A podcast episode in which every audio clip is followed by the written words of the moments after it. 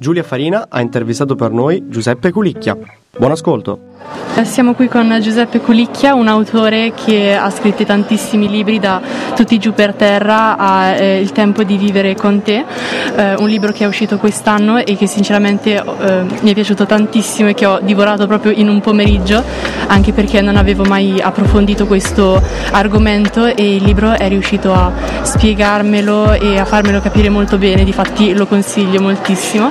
E quindi partirei con la domanda eh, come si è appassionato quindi alla scrittura e ehm, era una passione che ha sempre avuto anche fin da piccolo. Ma io mi sono appassionato alla scrittura, beh intanto grazie per aver letto questo libro e per averlo apprezzato, mi fa molto piacere. Io mm, semplicemente amavo molto leggere, eh, da bambino leggere per me era credo una delle cose più belle che potessi fare, oltre che giocare come tutti i bambini e quindi leggevo all'epoca i libri che si davano per scontato uno dovesse leggere so, il Conte di Montecristo, i Tre Moschettieri, l'Isola del Tesoro, Huckleberry Finn che poi ho avuto la fortuna di ritradurre da, da adulto. E quei libri lì mi hanno fatto innamorare della, dei romanzi, delle storie. Eh, sono cresciuto in una famiglia in cui raccontare era molto importante perché mio padre era un grande affabulatore, raccontava sempre della sua giovinezza, della sua infanzia in Sicilia, anche mia madre mi raccontava molte cose della sua famiglia, molto, una famiglia molto grande perché erano sei tra fratelli e sorelle. Insomma sono cresciuto in, una, in, un contesto in cui raccontare storie e, e, o leggere storie era pratica quotidiana e credo che sia stato questo poi a un certo punto a, a, darmi la possibilità di cominciare a scrivere, perché se non avessi letto tutte quelle storie, non me le fossi sentito raccontare, forse avrei difficoltà ne avute tantissime, perché ho, ho scritto per oltre dieci anni senza pubblicare nulla, perché non riuscivo a scrivere storie che andassero al di là de, delle due pagine eh, ed erano tendenzialmente molto, così, molto naif fermo restando che io se ho cominciato a scrivere è stato per scrivere proprio questo libro e mm, finalmente ci sono riuscito. Ci ho messo più di 40 anni ma ce l'ho fatta.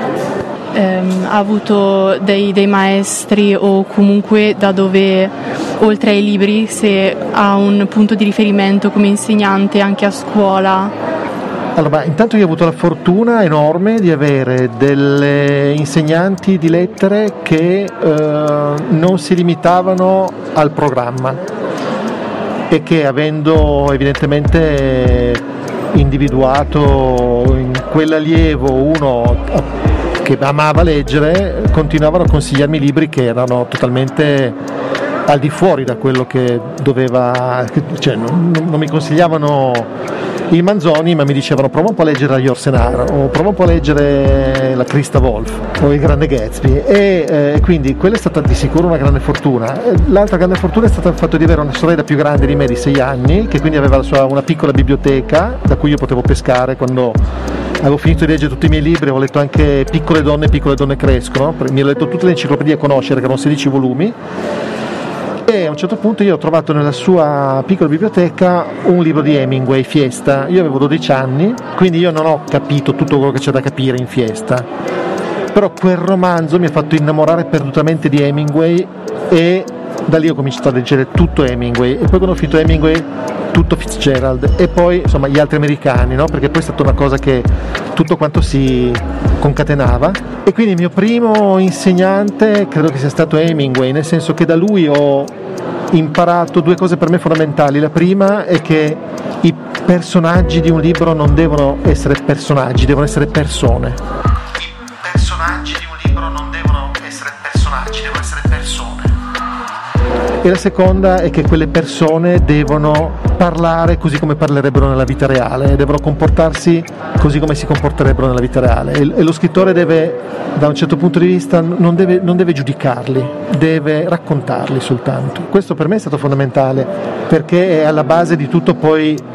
il, il mio lavoro. Eh, vorrei sapere come, eh, in che ambiente lavora, se ascolta la musica mentre, mentre, scrive, proprio perché sono una studentessa del liceo musicale, quindi per noi è molto importante la musica e l'ascoltiamo in ogni momento e ci aiuta in, in qualsiasi situazione e quindi vorrei sapere se è la stessa cosa anche per lei. Sì, anche per me la musica è sempre stata molto importante. Io penso che la pagina sia musica, la pagina scritta che andrebbe sempre letta ad alta voce perché la, la, la, letteratura nasce come racconto orale, non nasce come racconto scritto. Se tu leggi ad alta voce l'Odissea o l'Iliade ti rendi conto che il, il modo in cui sono scritte quei poemi usano delle ripetizioni che servono a memorizzare de, dei giri di frase che da un lato hanno la loro musicalità e dall'altro tu, proprio perché ci sono delle, dei motivi che ritornano, come in Wagner, riesci a memorizzarle e quindi a, a, poi a raccontarle. Allora, poi qualcuno poi quella roba lì l'ha presa e l'ha messa per iscritto, ma prima era orale.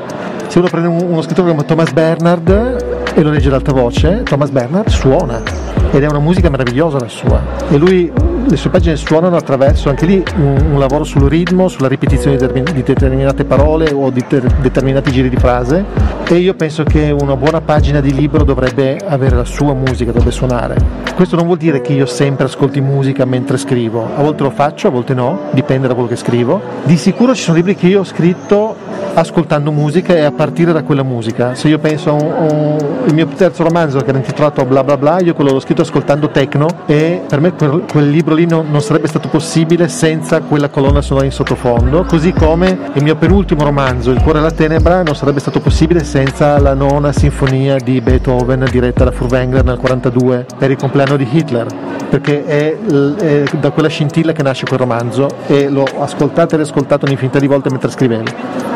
come è stato il cambiamento nel suo lavoro dagli anni 90 ad oggi, proprio per il fatto che i social sono molto ehm, influenti in questo periodo che sono nati comunque da, da qualche anno e ehm, se hanno un peso in quello che fa. Io li uso eh, moderatamente per lavoro, nel senso che cioè, mm, magari scrivo, oggi mi sono dimenticato di farlo, però dico sono a Cremona eh, alle 19 così oppure cerco di postare delle fotografie così, ma mi rendo conto che è assurdo perché la Ferragni è molto più brava di me. Quello che trovo francamente preoccupante e ridicolo allo stesso momento, perché questa, la nostra è un'epoca inquietante e ridicola e una delle sfaccettature per cui è preoccupante e ridicola è che un, un, una casa editrice eh, possa decidere di pubblicare un libro per il semplice fatto che chi l'ha scritto ha un milione o due milioni di follower su Instagram. Questo da un lato è preoccupante perché ho il forte sospetto che quel milione o due di follower non garantiscono una qualità di scrittura ed è ridicolo perché uh, che una casa editrice usi quel metro di giudizio, di paragone per capire se un testo vale la pena pubblicarlo oppure no, mi sembra del tutto fuori luogo, però questa è l'epoca con cui dobbiamo fare i conti e, e quindi armiamoci e partiamo. Quindi eh, in un tempo come, come oggi ovviamente cosa eh, consiglia a un giovane lettore o un giovane scrittore in generale? Ma io intanto consiglio a un giovane di studiare tanto, mi sembra la forma di ribellione, di ribellione più estrema che si possa intraprendere oggi come oggi eh, perché tanto le, le, altre forme di ribellione un po' più cheap le, le fanno tutti, quindi che ribellione è? La fanno tutti, eh, invece studiare no. Io consiglio di leggere tanto, di leggere in base ai propri gusti personali, di farsi attirare dalla curiosità, di non usare tanto il, gli algoritmi, ma di entrare in libreria proprio, perché poi in libreria o in biblioteca tu vai a sbattere contro libri che, non, che gli algoritmi non ti suggeriscono, e tu li trovi per caso e magari come è successo a me, io, io Thomas Bernard, io, io lavoravo in libreria, non avevo mai letto niente di suo e un giorno io dagli scatoloni delle novità Delphi tiro fuori questo romanzo, suo ultimo pubblicato in Italia, Estinzione all'epoca, e lo sfoglio e mi accorgo che non c'è neanche un punto a capo, poi in realtà un punto a capo c'era, era a metà, perché sono 500 pagine, le prime 250 pagine è lui che riceve, il protagonista che riceve la notizia che i genitori e il fratello sono morti in un incidente d'auto e glielo scrivono le due sorelle Cecilia e Amalia e lui deve decidere in queste 250 pagine se andare o no al funerale perché odia la famiglia e le altre 250 pagine sono il funerale, che detto così, ma chi è che me lo fa fare di leggerlo? Io mi sono innamorato perdutamente di Thomas Bernard, ho dovuto leggere tutto quello che ha scritto, ho fatto una fatica enorme a liberarmi di lui, però appunto sono andato a, a trovarlo per puro caso, senza che nessuno lo consigliasse, senza aver visto una pubblicità, senza, no? Così. E quindi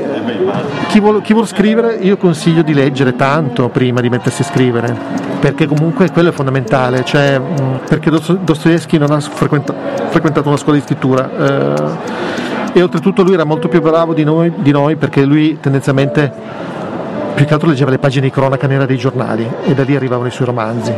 però appunto leggere è fondamentale perché poi leggere ti, ti, ti, ti apre tanti mondi dentro che non sapevi di avere, eh, ti, mette in contatto con delle, con delle realtà che, non, che, mai avresti incontrato nella tua vita, indipendentemente dall'epoca in cui le cose che leggi sono state scritte o dal luogo in cui sono ambientate.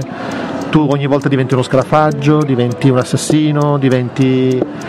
un ex galeotto che esce di galera non sa più dove mettersi perché ha paura, perché è stato abituato a vivere per troppo tempo in pochi metri quadri e la, e la realtà di fuori lo spaventa, non c'è più abituato. No? Tu tutte queste cose qua non sapevi di avercele dentro, invece ce le hai e qualcuno te le mette sulla carta e tu improvvisamente ti identifichi con quei personaggi, scopri di avere qualcosa in comune con loro,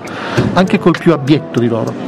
E questo è molto importante perché ti fa capire che tu non sei tanto migliore di, cioè che, che, tu contieni tante anime dentro di te e poi state a scegliere quale e eh, come ultima domanda le volevo chiedere come definisce il suo modo di scrivere. Dipende dal libro, dipende dalla storia. Ogni, storia, ogni libro è un, una storia diversa dall'altra e quindi mh, mm, devo dire che è raro cioè, no, non c'è mai uno stesso percorso di avvicinamento. No? Per me la cosa fondamentale è sempre individuare la voce con cui raccontare una determinata storia, perché ogni storia deve avere la sua voce, la sua musica. No? E, e quindi io l'unica cosa che cerco di fare è scrivere mettendomi nella testa dei miei personaggi, cioè cercare di essere, di mettere da parte me stesso per eh, capire veramente chi sono e allo stesso tempo mi rendo conto che però sono costretto a prestare loro delle cose mie, no? anche quando sono molto lontani da me. Ho scritto un libro anni, molti anni fa intitolato Venere in metro in cui la protagonista è una donna, una ragazza, una, una donna di 38 anni milanese che si occupa di moda. Io non sono una ragazza, non ho 38 anni, non mi occupo di moda, però un po' di me c'è in quel personaggio. No? La cosa bella della scrittura è l'ambiguità eh, io ho capito da lettore che non mi interessa più capire fino a che punto uno scrittore c'è nei suoi libri oppure no, quello che conta è il libro sempre, perché poi lo scrittore muore, il libro invece se dura, se, se, se, se vale, resta.